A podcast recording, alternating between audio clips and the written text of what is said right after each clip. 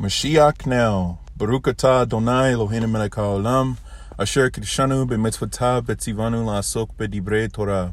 Ve'arev na Adonai Eloheinu et divrei Torateka, befinu ufi amka beitz Yisrael, ve'niyeh anaknu ve'tze'etze'enu ve'tze'etze'e amka beitz Yisrael, kulano yodea shmeka ve'lomde Torateka lishma.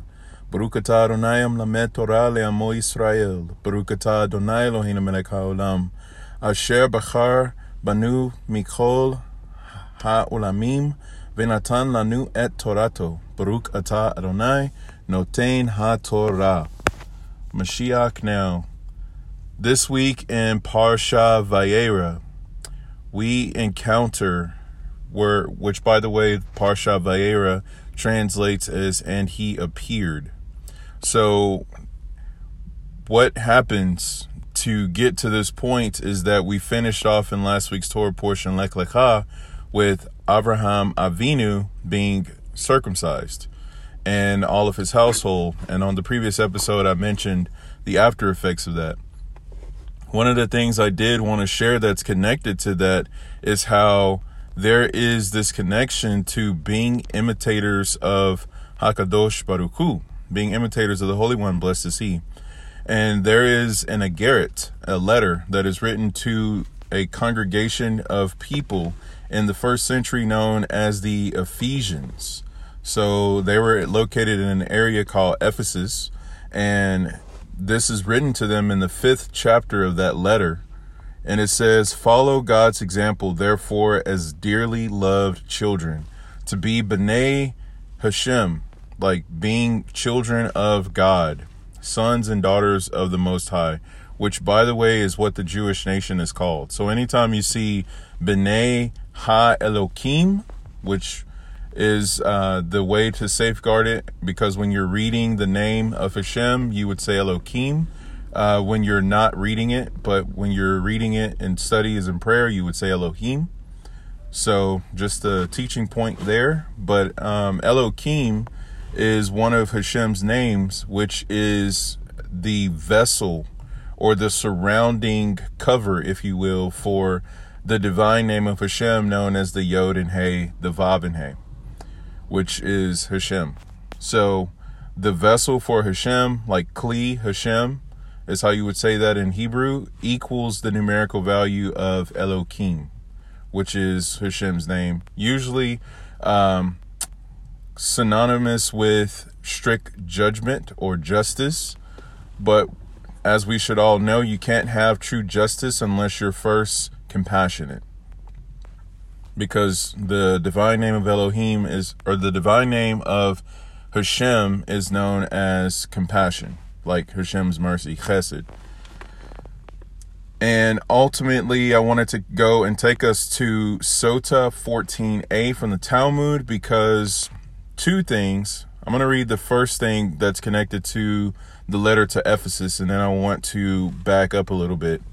So in Sota 14, it says this And Rabbi Hama, son of Rabbi Hanina, says, What is the meaning of that which is written after the Lord your God you shall walk? And him shall you fear, and his mitzvot shall you keep, and unto his voice shall you hearken, and him shall you serve, and unto him shall you cleave. That is from Devarim, which is Deuteronomy chapter 13, verse 5. But is it actually possible for a person to follow the divine presence? Notice how it's talking about following after Hashem, which, by the way, it uses Hashem Elohechem in the uh, in the the Hebrew here, which is really Aramaic because Talmud has a little bit of Aramaic Hebrew mix going on. And it says, but it's the Shekinah that you really are following after when you're following Hashem. So Hashem and his presence. Notice how when we do any of the commandments that there is a formula we recite before the blessings that's we say for the sake of the unification of the Holy One blessed be he and his Shekinah. And that is how you unify the divine name of the Yod and Hey and the Vav and Hey. But going on, it says that, but hasn't it already been stated, for the Lord your God is a devouring fire, a jealous God? Deuteronomy 4 24. and one cannot approach fire. He explains rather the meaning is that one should follow the attributes of the Holy One, blessed is He, which by the way is connected to the midot. Midotav is how you say that in Hebrew. These are the character traits. This is what you work on when you do Musar, which is uh, character refinement. So it says that one should follow the attributes of Hakadosh Baruch Hu, the Holy One, blessed is He. He provides several examples, just as He clothes the naked, as it is written, and Hashem, God, made for Adam and for his wife garments of skin and clothed them. Genesis 3:21. Remember when Mashiach, Yeshua, Admor Yeshua said that if you've clothed anyone, if you visited those who are in prison, then you've done so unto me. So this is really neat that this is one of the attributes of the Holy One, blessed is He. And remember that Admor Yeshua is a messenger of the Holy One, blessed is He, and the messenger is likened to the one who sent him. So then it goes on to say, So too shall you clothe the naked, and just as the Holy One, blesses, He, visits the sick as it is written with regard to God's appearing to Abraham following his Brit Milah. And Hashem appeared unto him by the terebinths of Mamre. Bereshit, Genesis 18.1, that is the first verse of our Torah portion.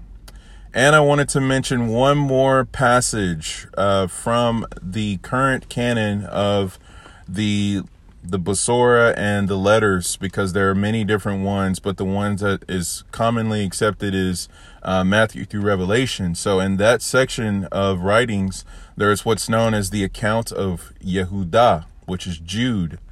In chapter 1, verse 9, it mentions, but even the archangel Michael, when he was disputing with the Satan about the body of Moshe, did not himself dare to condemn him for slander but said, Hashem rebuke you.